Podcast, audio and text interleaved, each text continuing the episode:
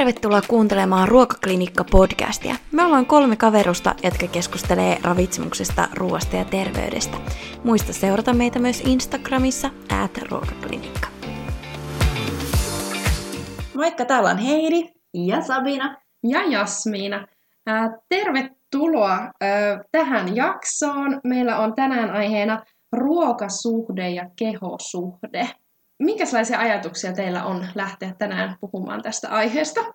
No, itselle ei ole ehkä ihan kaikista se tutuin aihe, että ky- kyllä tiedän tästä aiheesta jotain, mutta aika paljon piti ottaa selvää ennen tätä jaksoa ja tämä kyllä herätti niin kuin itsessäkin paljon erilaisia ajatuksia, kun tutustui tähän jakson aiheeseen.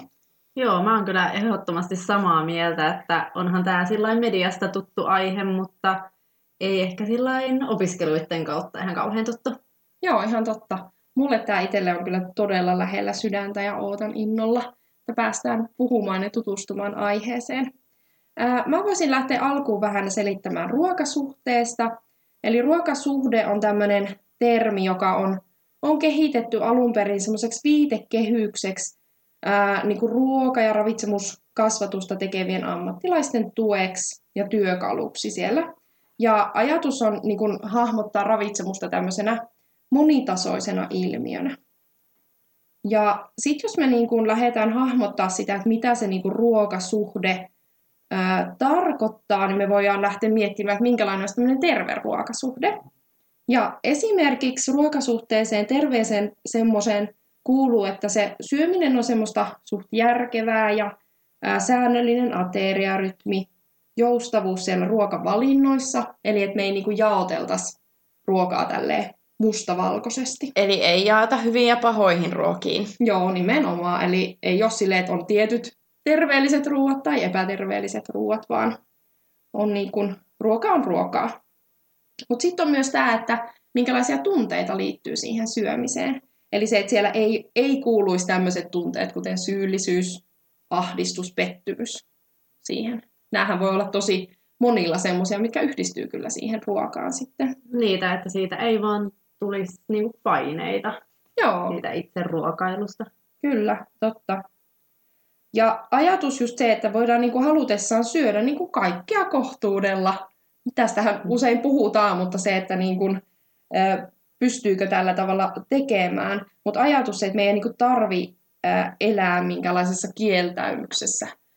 Ja myös sitten ajatus siitä, että ne syömistilanteet ja syömismäärät pysyy hallinnassa siellä ilman, että meidän tarvitsee olla tosi tiukkaa kurinalaisuutta tai, tai niin kuin kontrolloida sitä syömistä silleen tietoisesti. Eli tavallaan se tulisi aika luonnostaan siinä Joo. terveessä ruokasuhteessa se, että kuinka paljon syö tai milloin syö tai mitä syö. Joo, sitä ei hirveästi käyttäisi ajatusta ja vaivaa siihen. Joo, niin kuin enemmän sille sisä, sisältäpäin säädeltynä kuin että niin kuin ulkoapäin säädeltynä. Jonkun verran puhutaan myös semmoista intuitiivisesta syömisestä, eli se, että niin kuin nälkä- ja kylläisyyssignaalien mukaisesti, eli enemmän just nimenomaan sisäisesti säädeltynä. Mutta sitten myös, mikä on hyvä huomata niin kuin sen syömisen, syömistilanteen lisäksi, niin myös niin kuin muu siihen ruokaan liittyvä, kuten vaikka ruoan laitto tai ruokaostosten tekeminen, mikä se on suhde siihen. Mut siinä varmaan, että ei tarvi olla mikään huippukokki tai kulinaristi, mm. Että on terve ruokasuhde näissä asioissa, vaan ehkä lähinnä se, että jo, jonkun verran edes viihtyisi siellä keittiössä, että se ei olisi ainakaan vastenmielistä Joo. ruokakauppaan meneminen tai sen ruoan laittaminen. Niinpä, tai tulisi just semmoista suurta ahdistusta vaikka sitä, sitä kohtaa, vaikka ruoanlaittoa tai ruokakauppaan menemistä kohtaa. Joo, ja sitten tota, toinen aihe tosiaan meillä on tänään toi kehosuhde, mikä liittyy ruokasuhteeseen aika olennaisesti. Ja löysin Väestöliitolta itse asiassa tämmöisen tosi ihanan selityksen tälle. Eli siellä sanottiin näin. Kehon kuva ja keho itsetunto eivät riipu siitä, millainen keho on muiden silmillä katsottuna. Se on jokaisen ihmisen ikioma henkilökohtainen uskomus omasta kehosta. Ja sitten siellä jatkettiin näin, että se on sitä, miltä oma kroppa itsestä tuntuu. Ja se syy, että minkä takia me käsitellään tällä kerralla sekä kehosuhdetta että ruokasuhdetta, on just se, että nämä liittyy tosi tiiviisti yhteen. Eli ihan tutkimuksissa on havaittu, että tämmöinen niin positiivinen kehonkuva ennustaa intuitiivista syömistä. Eli just sitä semmoista niin kuin sisältäpäin kumpuava, eli kuunnellaan niitä kehon sisäisiä viestejä. Ja näillä on oikeastaan kaksisuuntainen yhteys, eli myös se intuitiivinen syöminen sitten vaikuttaa positiivisesti tähän kehon kuvaan.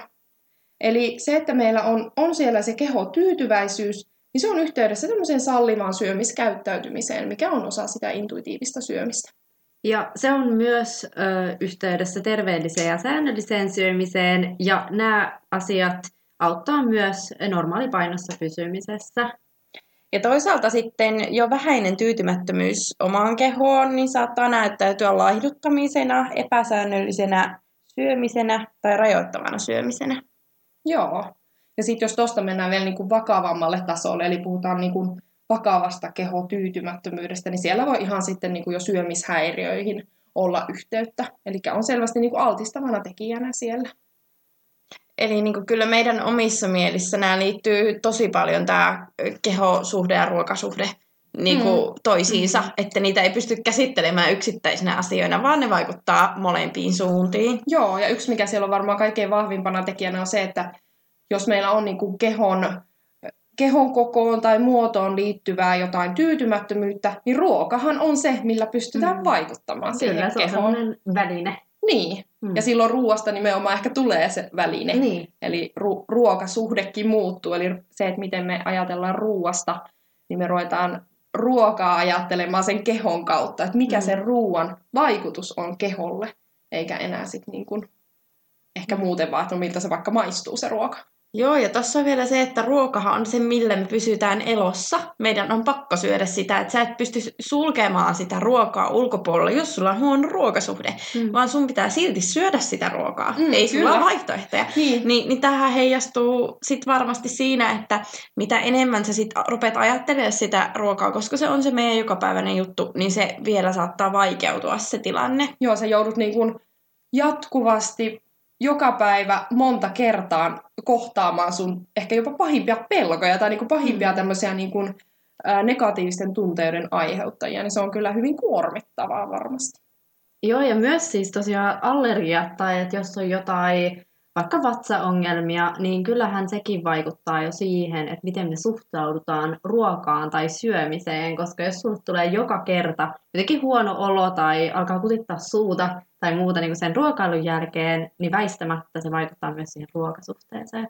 Joo, niin että ei pelkkä kehollisuus niin kuin ulkonäkö, että miten se vaikuttaa kehon mm. ulkonäköön, vaan miten se kehon toimintoi. Joo. Mm. Ja tämähän sama, minkä yhteys niin kuin mainitsit, niin on myös esim. diabetikoilla. Eli varsinkin tyypin yksi diabetikoille on pitää tosi tarkkaan syydetä sitä ruokaa, että osataan pistää insuliinia oikein määrä, oikea määrä, niin myös diabetikoilla on huomattu, että tämmöistä niin kuin syömishäiriökäyttäytymistä on enemmän. Niin ja sitten ehkä tuohon, mitä sanoit aikaisemmin, että ö, t- tulee sitä kutittavaa tunnetta tai suuhun, niin siihen ruokaahan voi kohdistua oikeasti pelkoja jos sulla on pahoja allergioita, niin jos sä pelkäät, että onko tässä nyt ruoassa maapähkinää, kun sitä ei tässä näy, mutta, mutta minä en ole tehnyt tätä ruokaa tai nähnyt tuoteselostetta, niin vaatii aika paljon luottamusta, sit, mistä sitä ruokaa vaikka saakaan. Ja se voi oikeasti aiheuttaa pelkoa, että minulle käy jotain pahaa, kun syön tätä. Ja myös se, että sä, niin kuin, että sä tiedostat sen, että sun kroppa ei vaikka toimi sillä tavalla, että sä toivoisit. Eli kun sä saat eka tämän diagnoosin vaikka, että sulla on tyypin yksi diabetes, niin se vääristää myös sitä suhdetta, niin kuin, se voi vääristää sitä arvostusta omaa vartaloa kohtaan. Joo, siis tosi niin kuin moninaisesta asiasta on kyse. Mm. Ja toisaalta, jos se luottamus sun kroppaan on jostain sairaudesta tai muusta syystä, että sä oot menettänyt sen luottamuksen, sulle on vaikka käynyt jotain, niin sä saatat rangaista jopa sillä ruoalla ja ruokakäyttäytymisellä itseäsi.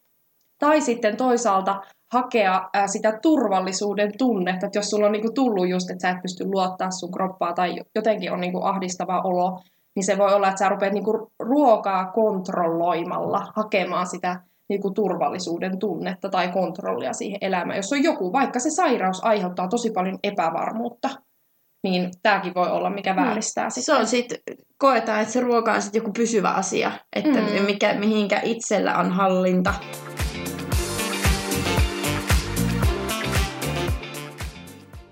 Ja ongelmaksi tämä niin kun muodostuu silloin just, että kun meillä on niinku se ruoka siinä, mutta me ruvetaan antaa sille ruoalle niinku jotain muut, muita merkityksiä. Eli esimerkiksi just tämä niinku jaottelu, hyvä, paha, terveellinen, epäterveellinen. Et esimerkiksi just tämmöiset laihdutuskuurien kieltolistat on niinku mm. tyyliin tämmöinen, missä niinku kerrotaan, että näitä saat syödä ja näitä et saa syödä, ja silloin me liitetään jotain muutakin ominaisuuksia niihin ruokiin kuin mitä niihin ehkä luontaisesti kuuluisi.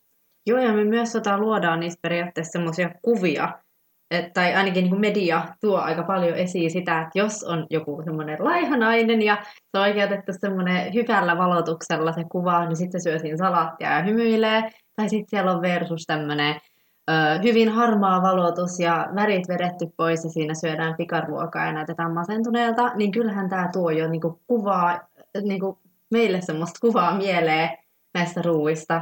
Siis mä katoin tänään niin tähän kehokuvaan liittyen niin yhden iltapäivälehden, verkkosivuja, ja mä katsoin sieltä, oli näitä tämmöisiä laihdutus- ja niin kuin hyvinvointi- ja näin aiheisia, niin siinä oli ihan niin kuin peräkkäin tämmöisiä kuvia otsikoita, että on semmoinen, että ö, ihminen näin minä onnistuin, ennen jälkeen kuvaa. Just tämä, että niin kuin ensin on semmoinen vähän ö, surupuserossa ja sitten on niin onnistunut, ja toisaalta sitten laihdutusvinkki, missä oli semmoiset mahamakkarat, missä oli sitten niin kuin vi- mittanauha siinä ympärillä, ja se jotenkin näytti niin surkealta ja semmoiselta mm.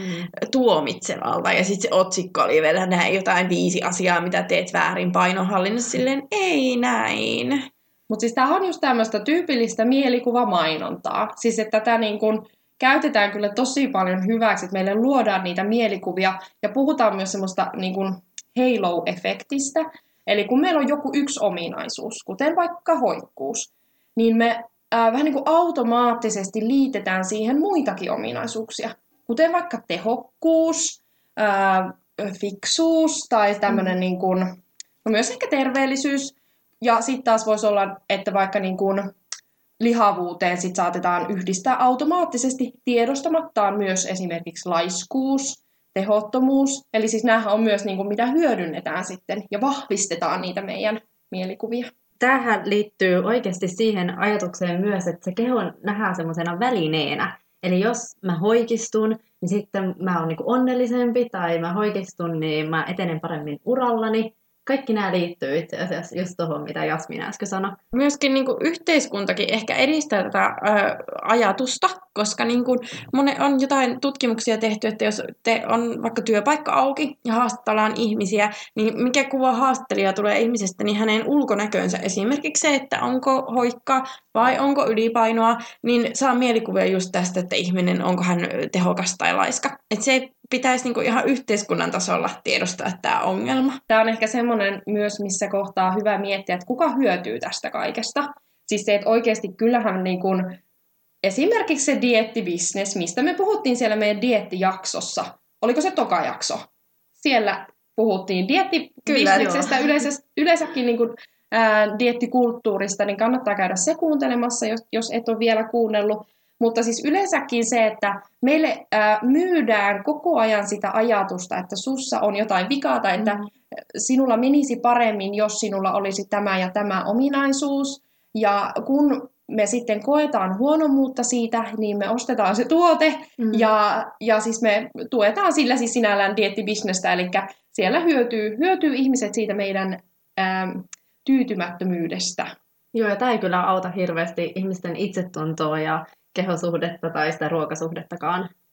Tässä ehkä myös hyvä niin kuin, sit miettiä siellä niin kuin, äh, tavallisen ihmisen niin kuin, kautta, että äh, no onko se äh, vaikka tyytymät, tai niin kuin kehotyytymättömyys, onko se niin kuin, jo itsessään niin kuin se syy vai onko se niin kuin enemmän oire? Et mikä se niin kuin oikeasti ihan taustalla on?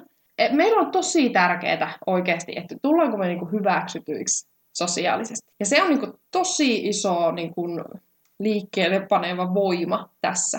Että me ajatellaan, ei ehkä tietoisesti, mutta ajatellaan, että jos mulla olisi vielä tämä juttu tai tuo juttu, niin sitten mut hyväksyttäisiin. Ja on myös muuten ehdotettu sitä, että kun vaikka ihminen laihtuu ja hänellä niin kuin tulee, siis ihan tutkimusten mukaan niin kuin ter- terveys paranee, niin osa tästä muutoksesta saattaa, toki siellä myös niin kuin ihan metabolisia muutoksia on, mitkä vaikuttaa siihen terveyteen, mutta osa voi myös olla sitä, että miten meidän yhteiskunta ää, suhtautuu meihin aina suopeammin, ja se voi mm. oikeasti vaikuttaa siihen yksilön terveyteen. Toi kuulostaa tosi pelottavalta. Tai semmoiselta, että ei tämän asian pitäisi olla niin. Meidän kaikkien pitäisi olla hyväksyttyjä semmoisena kuin me ollaan. Mm. Toki terveyttä pitää edistää, ja jos me puhutaan tästä painoasiasta, niin eihän se ylipainossa on todettu, että se ei ole hyväksi meille. Mutta ei se ole silti syy, että minkä takia ihmistä pitäisi syrjiä tai häntä pitäisi kohdella eri tavalla kuin muita.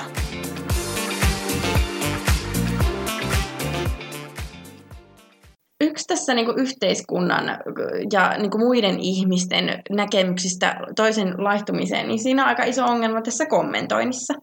Eli jos ihminen ihan terveydellisistä syistä pyrkii laihtumaan ja ihan hyvillä menetelmillä, ja hän sitten siinä onnistuu, niin jotkut ihmiset tarvii sitten motivaatiota muilta, että hänet huomataan, että hei, minä olen tehnyt ison työn ja minä olen onnistunut tässä, niin saadaan sitä positiivista palautetta. Mutta toisaalta tässä on sitten vähän se, että entä jos sä niin laidut tahattomasti, että jonkun sairauden vuoksi vaikka, mm. tai sä oot to- valmiiksi vaikka alipainoinen ja sä lähdet lisää. Eihän se mm. ole niin kuin, tavoiteltava asia. Mutta koska meidän kulttuurissa on hyväksyttävää kommentoida laihtumista positiivisella tavalla, niin tämä on tosi niin kuin, ristiriitasta, että voiko sitä sanoa ihmisen, joka joku saattaa jopa kaivata, että häneltä huomattaisiin, että hän on tehnyt edistysaskelia omassa elämässään. Joo, ja siis mun mielestä on aika sääli, että toisaalta niin kuin lapsetkin jo oppii tätä, että, että me niin kuin siirretään tota periaatteessa sukupolvelta toiselle, koska jos lapsi huomaa vaikka, että vanhempi tai kuka tahansa siinä, niin kommentoi muiden vartaloita, niin hän oppii myös sen, että on okei kommentoida toisten vartaloita tai että on okei kommentoida myös omaa vartaloa. Tässä on ehkä just ongelma se, että mihin vetää sen rajan, että milloin se on okei, ja tietenkin riippuu siis varmasti ihmisestä, koska jollekin on tosi ihanaa kuulla vaikka, että ai ihanaa, sä näytät hyvältä, kun sä oot laihtunut. Toinen ottaa sen tosi sellainen voimaannuttavasti vastaan, mutta toiselle se voi olla taas semmoinen, että aha, että enkö mä kelvannut sitten pari kiloa äh, niin kuin painavempana. Joo, ja ajatus ehkä siinä, että minkä takia se niin kuin ei ole niin kuin hyvästä, on se, että jos me aina vaan kiinnitetään huomioon siihen painoon, että on, että jos me aina vaan kommentoidaan sitä painoa, me ei kommentoida mitään muuta. Että jotenkin se paino olisi niinku se ykkösjuttu kaikessa ja me ei niinku huomata vaikka sitä uutta kampausta, tai me ei huomata sitä, että sä oot tosi iloisella päällä, tai jotain tämmöistä, vaan se olisi aina se paino, että mitä siellä on painossa tapahtunut nyt viime kerrasta, että se olisi niinku se ykköstopik.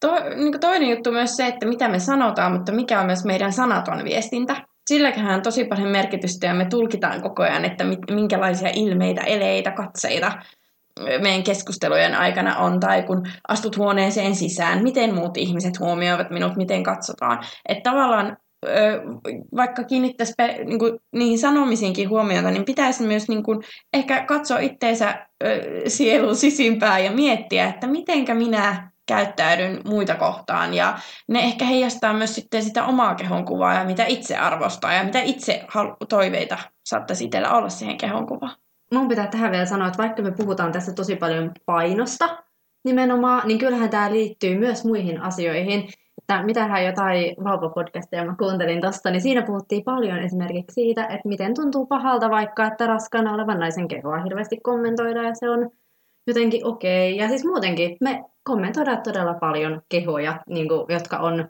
muutoksessa. Joo, tosi hyvä pointti. Et ei se, siis meilläkin just puhuttiin niin tosi paljon painosta, mutta on muitakin tilanteita. Tässä toisen ihmisen kehumissa ja kommentoinnissa niin voisi ottaa ehkä vähän tota, mallia, että miten lapsia suositella, että nyt heitä kehuttaisiin. Eli ei kehuttaisi sitä niin onnistumista ja sitä päämäärää, vaan enemmänkin yrittämistä ja toimintakykyä. Että ei vaikka ulkonäköä, vaan että hei vitsit, juoksit sä pitkän matkan tai ö, autoitpa sä hienosti tässä asiassa. Niin ehkä tästä voisi ottaa mallia myös, että mitenkä jos sä haluat kehua sun läheisiä tai tuntemattomia, niin ei kehuisi niitä ulkonäköominaisuuksia, vaan kehuisi enemmän toiminnallisuutta tai ominaisuuksia, mitä ihmisessä on. Lapsista myös se, että koska siis meidän aikaahan vielä kun me oltiin lapsia, niin kyllähän se meni niin, että terveys, ö, mitä, terkkareiden tarkastuksissa, niin sai ihan itsekin nähdä, että missä menee siellä käyrillä ja muuta. Ja siitä on nyt onneksi siirrytty eteenpäin, että se ei kuulu myöskään lapselle ja se edistää mun mielestä enemmän sitä ö, kehosuhteen muodostumista niin kuin positiiviseksi, jos lapsen edessä ei näistä asioista puhuta. Koska se, että vaikka me niin kuin aikuisina pystytään niin kuin suhteuttamaan näitä asioita, vaikka että mitä painolukema ensinnäkään kertoo. Se on vain yksi, yksi niin kuin mittari kuitenkin, niin, tai painoindeksi esimerkiksi. Niin ei, ei pieni lapsi pysty ymmärtämään. Et jos mm. lapselle sanotaan, että hei, sinä olet ylipainoinen, sinun tulisi laihduttaa, niin ei lapsi pysty käsittelemään sitä samalla tavalla kuin aikuinen, vaan lapselle se viesti on, hei, sinä et kelpaa tuommoisena kuin olen, olet, sinun tulee muuttua. Sama siis periaatteessa taas syömisen suhteen, että e, et ei puhuttaisi niinku terveyssyömisestä lapsen edessä, vaan se opetetaan vaikka niinku makujen ja värien kautta tai myös niin kuin se, että lapselle sallitaan se, että hän voi leikkiä sillä ruoalla, koska se tarkoittaa myös sitä, että se on jotain hauskaa ja kiinnostavaa ja siitä voi tulla hyvä mieli. Ja se auttaa myös lapsia niin kuin tutustumaan niihin uusiin ruoka-aineisiin, kun sitä ei heti lapata suuhun. Se voi olla mm. pelottavakin kokemus, vaan että saa tutustua rauhassa siihen vaikka uuteen ruokaan. Yeah. Joo, ja tämä muutenkin tämä, että millä tavalla niin kuin aikuiset puhuu ruuasta tai omasta kropastaan. Eli ei pelkästään se, että miten me kommentoidaan toisten ää, kroppaa tai, tai jotain, vaan se, että miten, me, miten aikuiset, vaikka vanhemmat, puhuu omasta kehostaan, niin ne lapset, ne on kuin pesusieniä, ne imee ne kaikki ajatukset sieltä, ei ne osaa samalla tavalla käsitellä sitä. Jep, ja samalla ne myös kuulee sen, että miten mä esimerkiksi puhun omasta urheilusta. Että jos mä sanon, että äiti lähtee tästä lenkille sen takia, että pitää vähän laittua, vai sanonko mä, että, ö, että se on mukavaa ja on ihana harrastaa liikuntaa. Siinä on ero. Joo, ja hei, tähän väliin mä oikeastaan haluaisinkin niin kuin, tuoda vielä esille sen, että ää, vaikka me puhutaan niin kuin, tälleen nyt aika vahvasti niin kuin, kehosuhteen ja ruokasuhteen yhteydestä, mutta joillakin voi olla sitten, että se kehotyytymättömyys nimenomaan ää, esiintyy, tai se, että miten se niin ns. oireilee, niin se on enemmän just vaikka sen liiallisen liikunnan kautta tai ää, niin sanotun työn narkomanian kautta. Eli kaikille sitten se kehotyytymättömyyden, niin kuin se kehotyytymättömyys ei oireille niin sanotusti ruokasuhteen kautta, vaan se voi olla myös muiden, muiden tämmöisten niin kuin liiallisuuksien kautta esimerkiksi. Toi oli kyllä aika hyvä tarkennus tähän. Sehän voi olla myös yhdistelmä. Että se voi esiintyä niin kuin monessa tavallaan siihen jos ollaan tyytymättömiä omaan kehoon, niin sitä voidaan yrittää kompensoida vaikka sillä, että halutaan pärjätä töissä, liikutaan paljon, niin sitten lisäksi vielä on jo jollain tavalla vääristynyt ruokasuhde.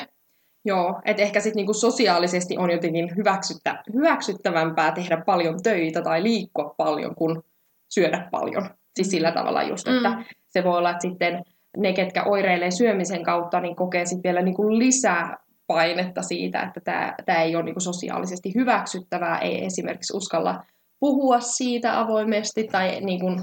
Kyllä, ja sitten myöskin se, no tämä menee ehkä nyt vähän ihan eri, eri raiteille, mutta niin kuin myös se, että se ruokasuhdehan voi näyttäytyä niin kuin ulkopuolisille aivan eri tavalla, miten sä syöt muiden seurassa, miten sä puhut ruoasta, versus se, että mitä se todellisuus on, kun sä oot vaikka yksin kotona. Mm. Mm, kyllä. Ja sitten voi myös olla hyvin niin, että ihminen äh, niin luulee, että hänellä on ihan normaali ruokasuhde, mutta se voi olla niin, kuin niin vääristynyt, että ei niin kuin hahmota, eli ei ole niin sanottua sairauden tuntoa, vaikka ei nyt puhuttaisikaan mistään niin kuin sairaudesta, syömishäiriöstä, vaan jotenkin se, että kuvitellaan, että tämä on niin kuin normaalia esimerkiksi rajoittaa syömistä tosi tiukasti tai sulkea tiettyjä elintarvikkeita kokonaan pois, koska mediassa esimerkiksi somessa paljon, paljon niin kuin tämmöistä tuodaan esille, että minä en syö tätä, minä en syö tota, niin ajatellaan, että se on niin kuin normaalia, niin kuuluisikin tehdä. Joo, ja tässä on periaatteessa sama on aikuisilla kuin lapsillakin. Eli me opitaan kuitenkin esimerkin kautta, että jos, me, jos meidän ympärillä on jotenkin normaalia se, että rajoitetaan syömistä, että on niin kuin vääriä ja oikeita ruokia, niin se niin kuin korostaa vielä sitä omaa käsitystä, että tämä on ihan okei ajatella näin.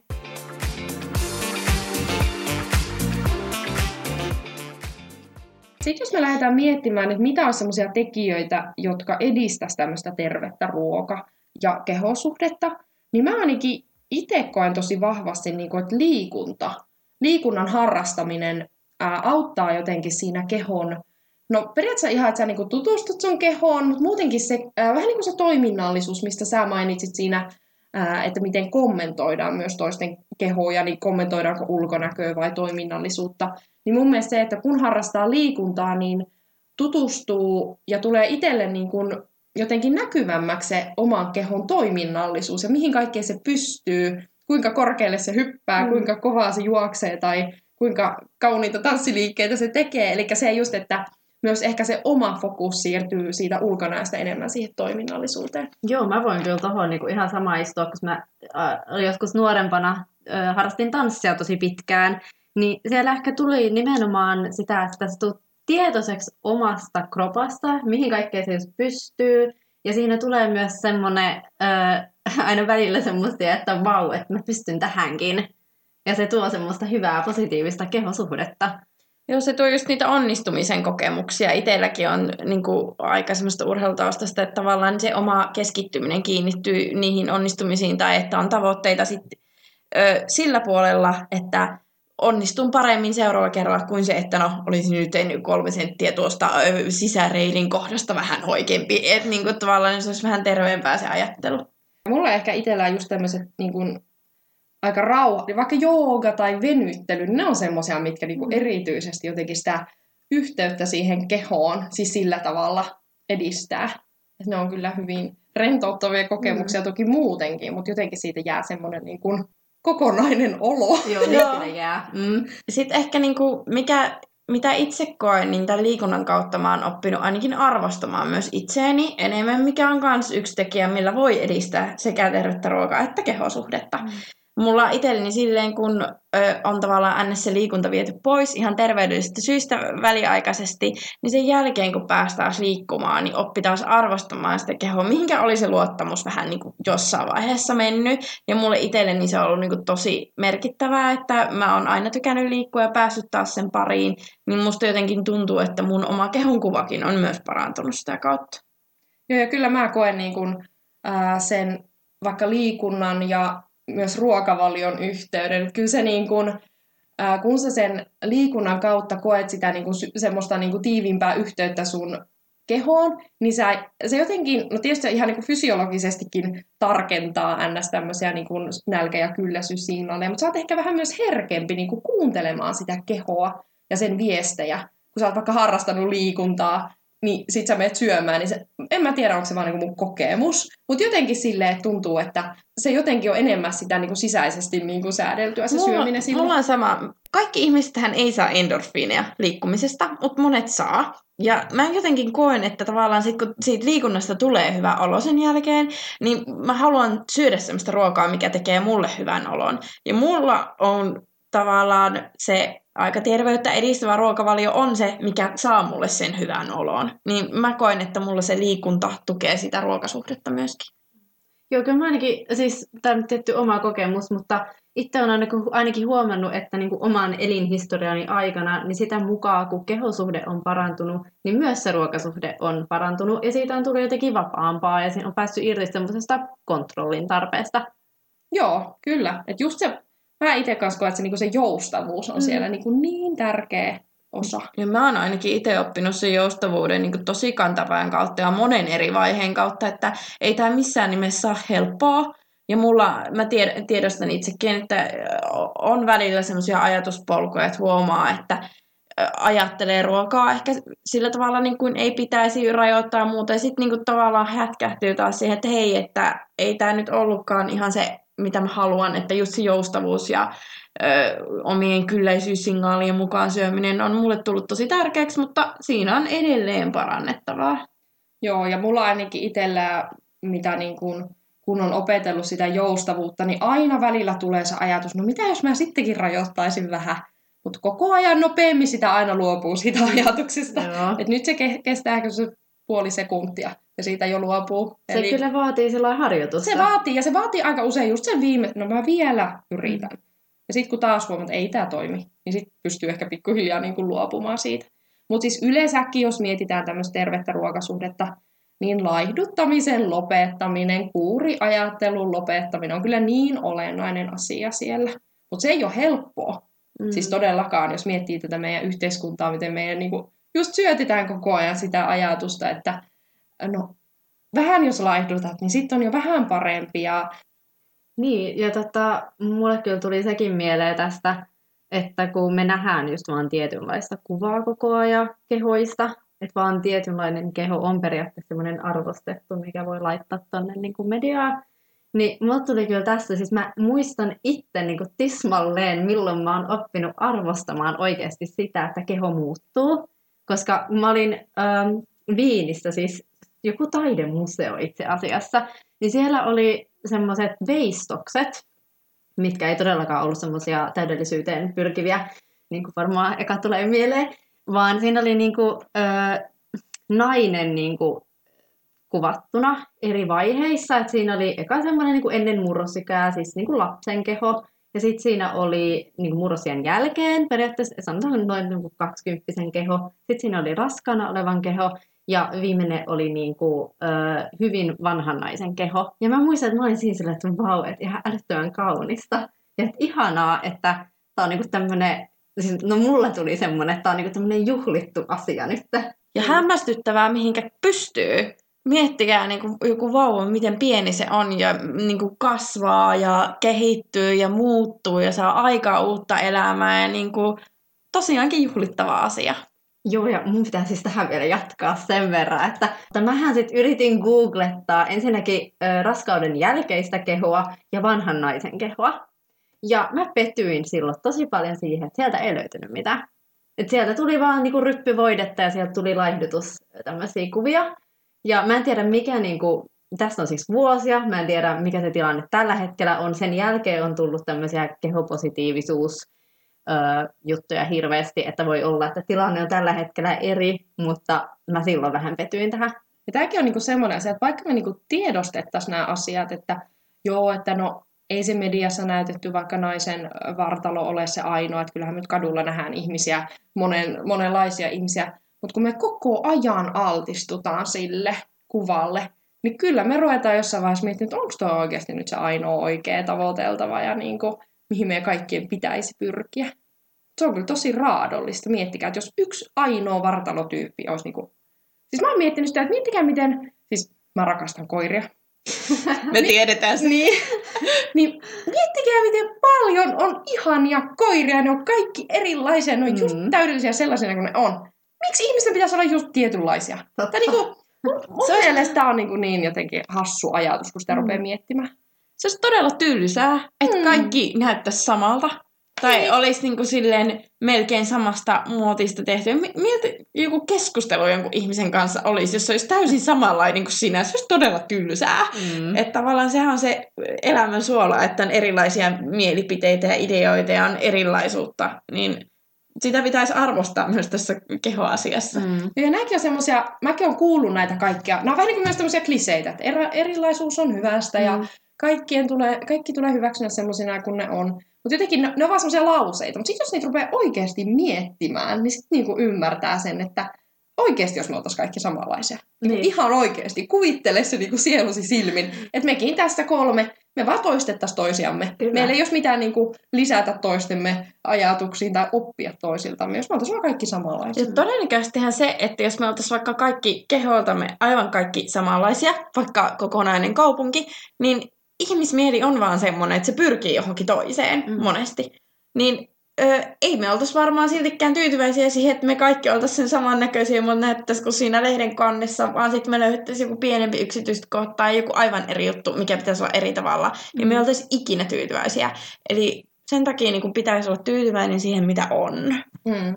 Mutta toisaalta sitten myös, kun miettii tätä niin kuin terveen ruokasuhteen edistämistä, niin se, että sitten kun siellä on niitä taustalla olevia syitä, niin me myös selvitettäisiin niitä syitä, että mitkä siellä vaikka kehotyytymättömyyden taustalla on. Onko vaikka oikeasti joku kokemus, mikä on jäänyt sulle sinne takaraivoon, että sä oot saanut vaikka viestin siitä, että hei, sä et ole ok tommosena. Mm. Ja sulla on jäänyt se niin, niin syvä kokemus siitä, että mä en kelpaa tämmöisenä, niin vaikka sä olisit niin mielessä laittanut sen taka-alalle ja se ei olisi niin tiedostettuna, niin kyllä se voi vaikuttaa, tai luultavasti vaikuttaa sieltä ja aiheuttaa just sitä niin kuin esim. ruokasuhteen vääristymistä.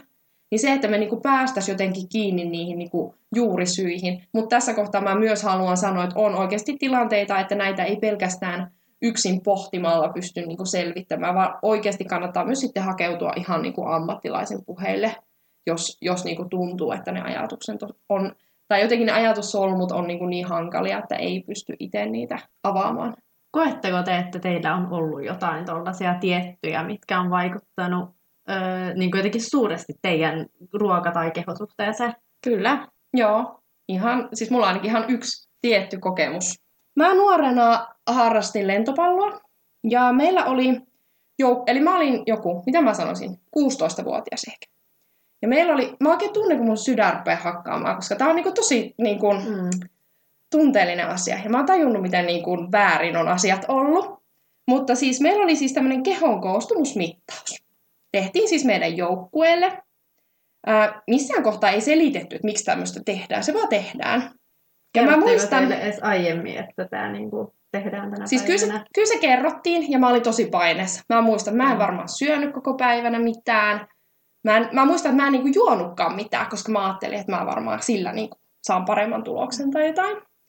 Mutta tämmöisen lauseen mä muistan sieltä. Ja kuunnelkaapa tämä ja järkyttykää. Siis siellä sanottiin, ähm, se mittaaja sanoi meille näin, että läski ei sitten vie teitä yhtään ylöspäin eikä eteenpäin. Ja tämä oli, tää oli niinku se pohjustus tähän niinku mittaukseen. No niin, vielä 16-vuotiaana. Jumala. Joo, mutta ottakaa vaan. Joo, sitten jatkuu, eli ää, tulokset tai mittaukset tehtiin. Ja nämä tulokset piti kertoa jokaisen ääneen koko joukkueelle. Herregud, anteeksi. Joo, siis mua alkaa itkettää kanssa, koska... Minä myös. Ja siis voin kertoa, että siellä siis porukka itki. Siis siellä oli meitä tyttöjä ja osa itki siellä, ja siihen ei reagoitu mitenkään. Oikeasti niin kuin, meitä tyttöjä itki siellä osa, koska se oli niin järkyttävää, että se pitää kertoa koko porukalle. Ja niin, mutta eihän tässä ollut mitään. Meillä vaan annettiin ne tulokset. Siellä oli esimerkiksi tarkka kalorimäärä, että mikä on esimerkiksi minun perusaineenvaihduntani. Minähän siis meille kun ei selitetty mitä, niin mä luulin, että tämä on se kalorimäärä, mitä mun pitää tästä lähteä sitten niin kuin syödä. No huhhuh. Joo. Ja ei ollut mitään mainintaa siitä, että miten tämmöinen kehon koostumusmittaus on oikeasti todella epätarkka mittaus. Mm. Ja että mistä tämä kertoo, miten me tätä hyödynnetään. Tai sitten siitä kerrottiin ja mä olin esimerkiksi niin järkyttynyt, mä en niin tajunnut mitään. Mutta miettikää se, että meille tehdään tämmöinen mittaus, mutta ei meille esimerkiksi mitään ravitsemusohjausta annettu. Niin, Mutta mutta mä- kuitenkin ei. pärjäämään vai Niin. sen jälkeen. Ja just näin. Ja mä muistan, kun mä samana iltana menin sitten kavereitten kanssa katsoa leffaa ja mä sanoin, että joo, mä en sitten muuten tästä eteenpäin enää syö mitään herkkuja. No niin. Ja toi se, että kun se aloitetaan sillä nää, niin urheilupiireissä itsekin olleena, niin se on nuorille, jotka, etenkin jos haluaa tavoitteellisesti, niin se otetaan joka ikinen tuommoinen kommentti, minkä on tavallaan apu siihen, että kun minä noudatan tätä neuvoa, niin minä menestyn tässä paremmin. Ja tuossa on vielä ollut se, että niin kuin läski, et, et hyppää ylöspäin, etkä niin kuin edisty tässä asiassa, mm-hmm. niin se on varmaan vielä mikä on niin kuin klikkeyttänyt sen, niin kuin, että nyt minä otan, kun minä haluan menestyä, niin minä otan tästä opiksi, ja sitten lyödään se paperilappu pöytä, niin missä on niitä numeroita, mitkä ei kerro sulle oikeasti yhtään mitään, etkä osaa tulkita niitä. Siis kyllä. Ja kyllä niin kuin sanotaan, että en mä, en mä silloin tajunnut, että se oli väärin. Jälkeenpäin kyllä olen todellakin tajunnut, että miten... Siis mä itse haluan ajatella, että tätä ei ole tehty siis ilkeyttään. Ei, ei siellä ole kenellekään haluttu aiheuttaa ää, niin kuin ongelmia näihin asioihin. Se on vaan ammattitaidon puutetta. Ja se on mun mielestä niin kuin ihan järkyttävää, että miten... Siis mä toivon, että tämä tilanne on parantunut, mutta mä tiedän, että esimerkiksi urheiluseuroissa ää, on todella niin kuin, tiukkaa ja semmoista niin kuin, ei-ammattimaista, esimerkiksi se suhtautuminen vaikka ruokavalioon. Tästä kyllä päästään niin taas siihen, että jos jostain hakee apua, niin aina kannattaa tarkistaa se, että mikä tämän henkilön niin kuin ammattitausta on, koska kuka tahansa meistä voi periaatteessa antaa ihan mitä tahansa neuvoja, jos haluaa niitä antaa, mutta kyllä kannattaa niin kuin oman hyvinvoinnin takia niin tarkistaa, että onko siellä oikeasti koulutusta taustalla. Niin ja tässä ehkä päästään just siihen pointtiin, että takia me opiskellaan viisi vuotta. Siis ei, okei, okay, monille tulee jo yllätyksenä se, että esim. ravitsemusterapeutin koulutus kestää viisi vuotta. Mutta ehkä se pointti on just se, että meillä ei mene viittä vuotta, että me opiskellaan eri ruoka-aineiden ravintosisältöjä, vaan että mikä se kokonaismerkitys on, mikä on esimerkiksi tämän syömiskäyttäytymisen merkitys, niin kun, se on niin, kuin niin paljon kaikkea sitä, tietysti vielä se sairauksien ravitsemushoito ihan omana isona osanaan, mutta just se, että ei, se ei ole nimenomaan rakettitiedettä, että paljon on kaloreita jossakin ruoka-aineessa, Mutta se, että millä tavalla vaikka ruoasta puhutaan, mikä on oleellista, missä, niin kuin, se on vaan niin, niin kuin iso mm. kokonaisuus. Ja kyllä tässä niin kuin, mua itteeni ää, huolettaa, että kuinka paljon tämmöisiä tilanteita tapahtuu edelleen. Mm, kyllä.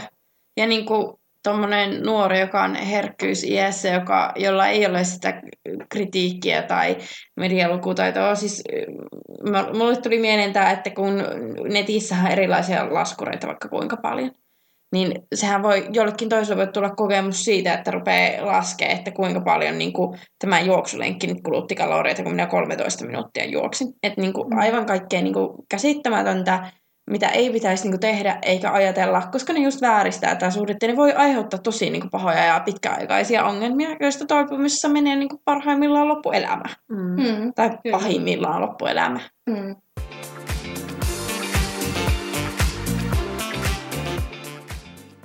No mä voisin kertoa vähän erilaisen niin tähän syömiseen ja syömiskäyttäytymiseen liittyvän niin kokemuksen, mikä ei liity niinkään tähän niin painoasiaan tai tähän kehokuvaan, vaan mähän, mä oon kertonutkin näissä podcasteissa, että mä oon ollut kasvissyöjä 12-vuotiaasta asti.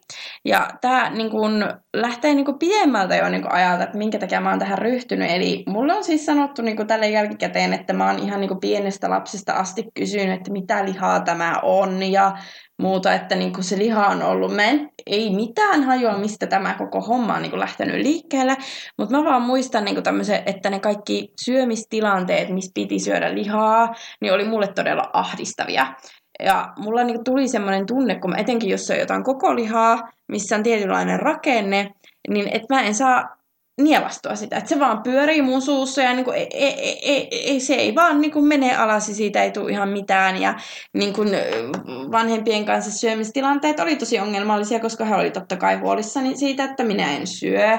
Ja minä olin tosi pieni kokonen ja niin kuin oli silleen, että hyvä, että kasvat äitisi pituiseksi. Ja no turn out, olen 10 senttiä melkein pidempi kuin äitini nykyään, mutta olin tosi niin kuin pieniä niillä kasvokäyrillä vähän matalalla, mutta tavallaan sitten me jossain vaiheessa, sit kun mä olin sinne alakoulun lopulla, niin tehtiin se päätös, että okei, nyt mä lopetan tämän niin kuin lihansyömisen, niin kuin ei yritetä, koska se oli oikeasti pakottamista. Mä muistan, että mä oon koulussa piilotellut. Mä olin taitava piilottamaan servetin alle ruokaa ja niin kuin, va- kysyttiin opettajalta, että ootko huomannut, että Heidi ei söisi siellä. Niin ei hän ollut huomannut mitään, koska mä olin tehnyt sitä tavallaan mun koko elämän. Mä olin niin kuin vältellyt sitä kaikilla mahdollisella tavalla.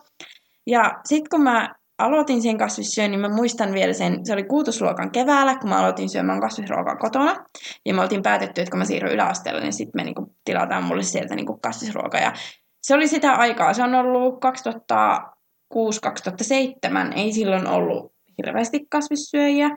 Niin mulle avautui tavallaan uusi maailma siinä, että seitä ruoasta tuli mukava asia – mä rupesin itse kokkailemaan. Meillä oli sopimus, että mun pitää kokata sitten osa ruoista itse ja niin kuin tutustua ja niin kuin ei pelkkää riisipuuroa tai tämmöistä linjaa. Ja niin kuin tosiaankin mä kasvoin tosi paljon sit siinä yläasteella.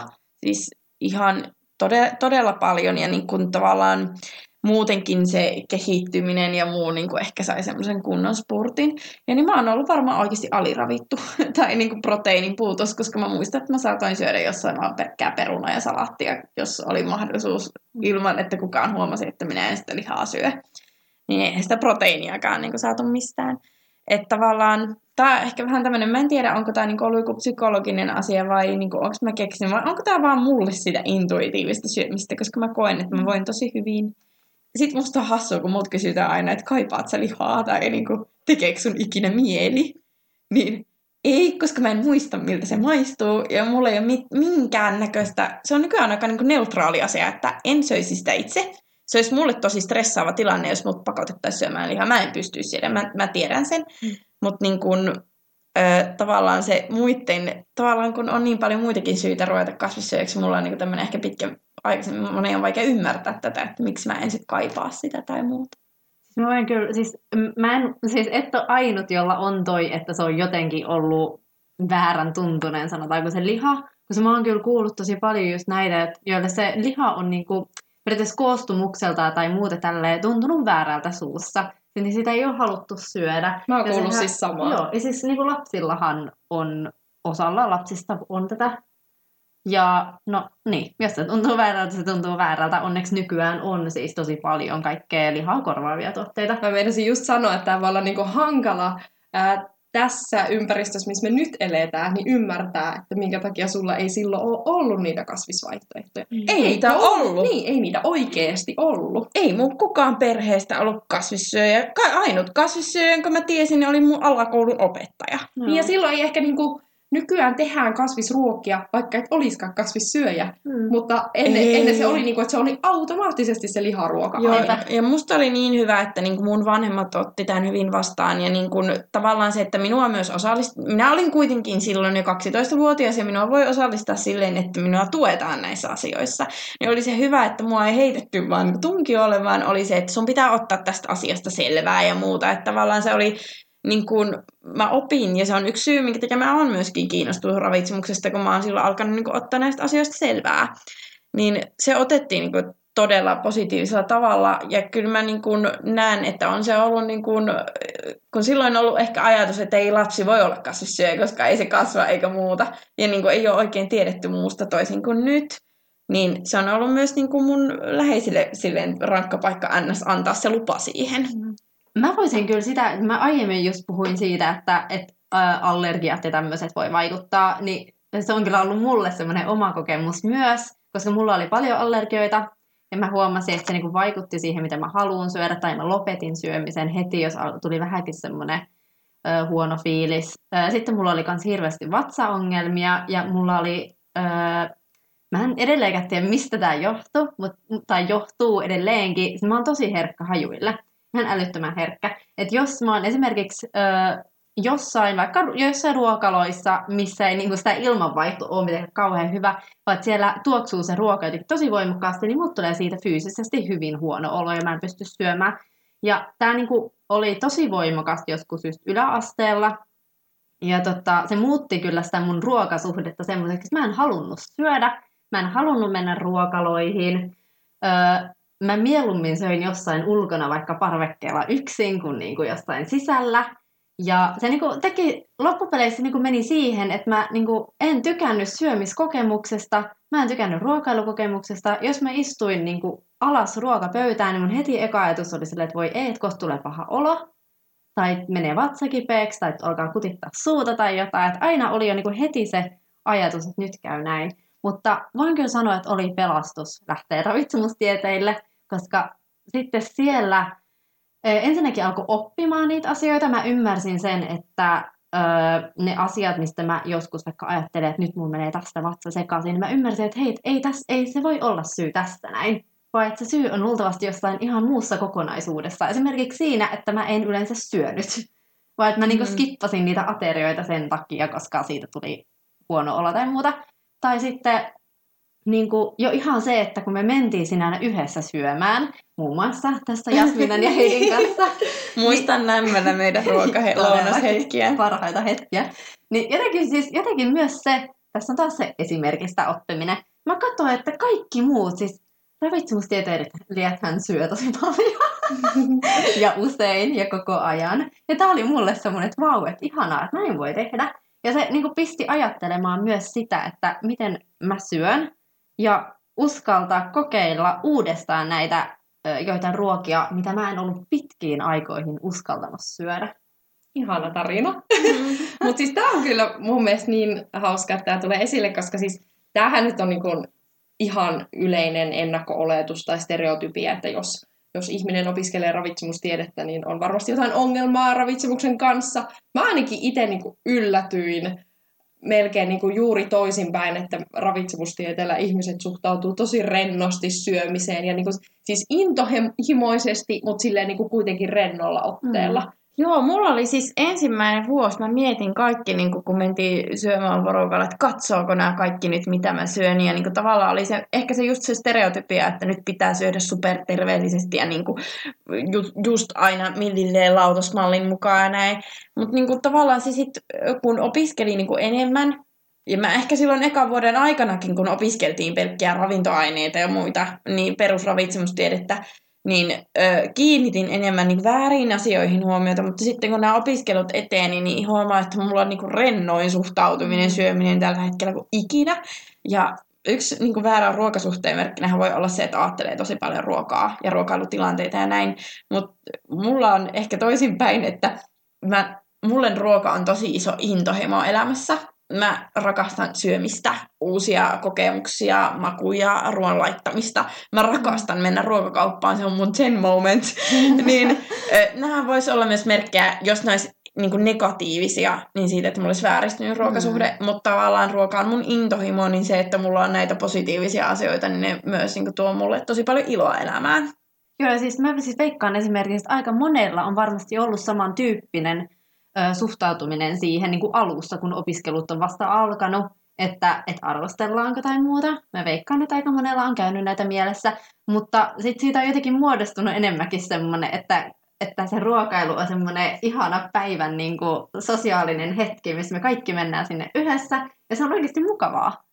Joo, ja kyllä mulla ainakin nämä kaikki stereotyypi, stereotypiat karis siinä heti ensimmäisenä iltana, kun oli ensimmäisen illan tutustumisbileet ja niin. siellä oli niinku nyytterit, niin no, Ajatus on se, että no niin, nyt sinne tulee niinku 50 viinirypälepakettia. Sinne tuli oikeasti joku seitsemän tai kahdeksan. No mä muistan, mä toin itsekin viinirypäleitä. Mutta siellä oli kaikkea mahdollista ruokaa. Mm. Eli ei niin kuin ollut mitenkään, että en uskalla tuoda ö, suklaata sinne. Tai niin kuin, että kyllä mä niin kuin itse koin, että kyllä se niin kuin heti oli se viesti kuitenkin rento. Vai oliko teillä eri kokemus? Siis, mä muistan, että joku jopa sanoi, että älkää tuoko viinirypäleitä.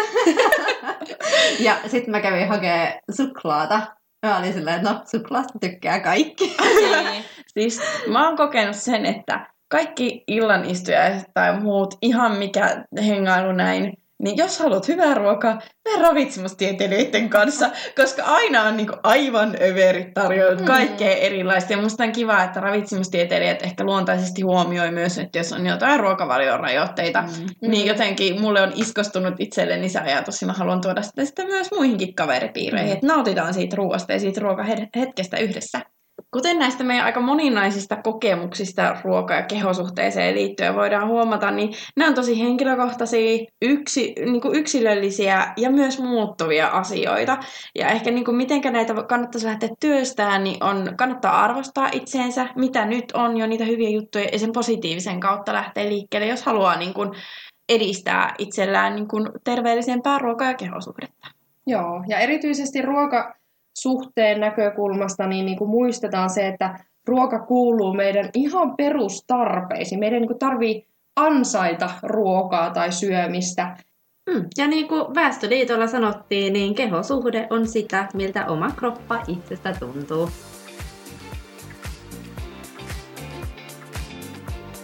Kiitos kun kuuntelitte tämän kertaisen jakson ja muistakaa seurata meitä Instagramissa at ruokaklinikka.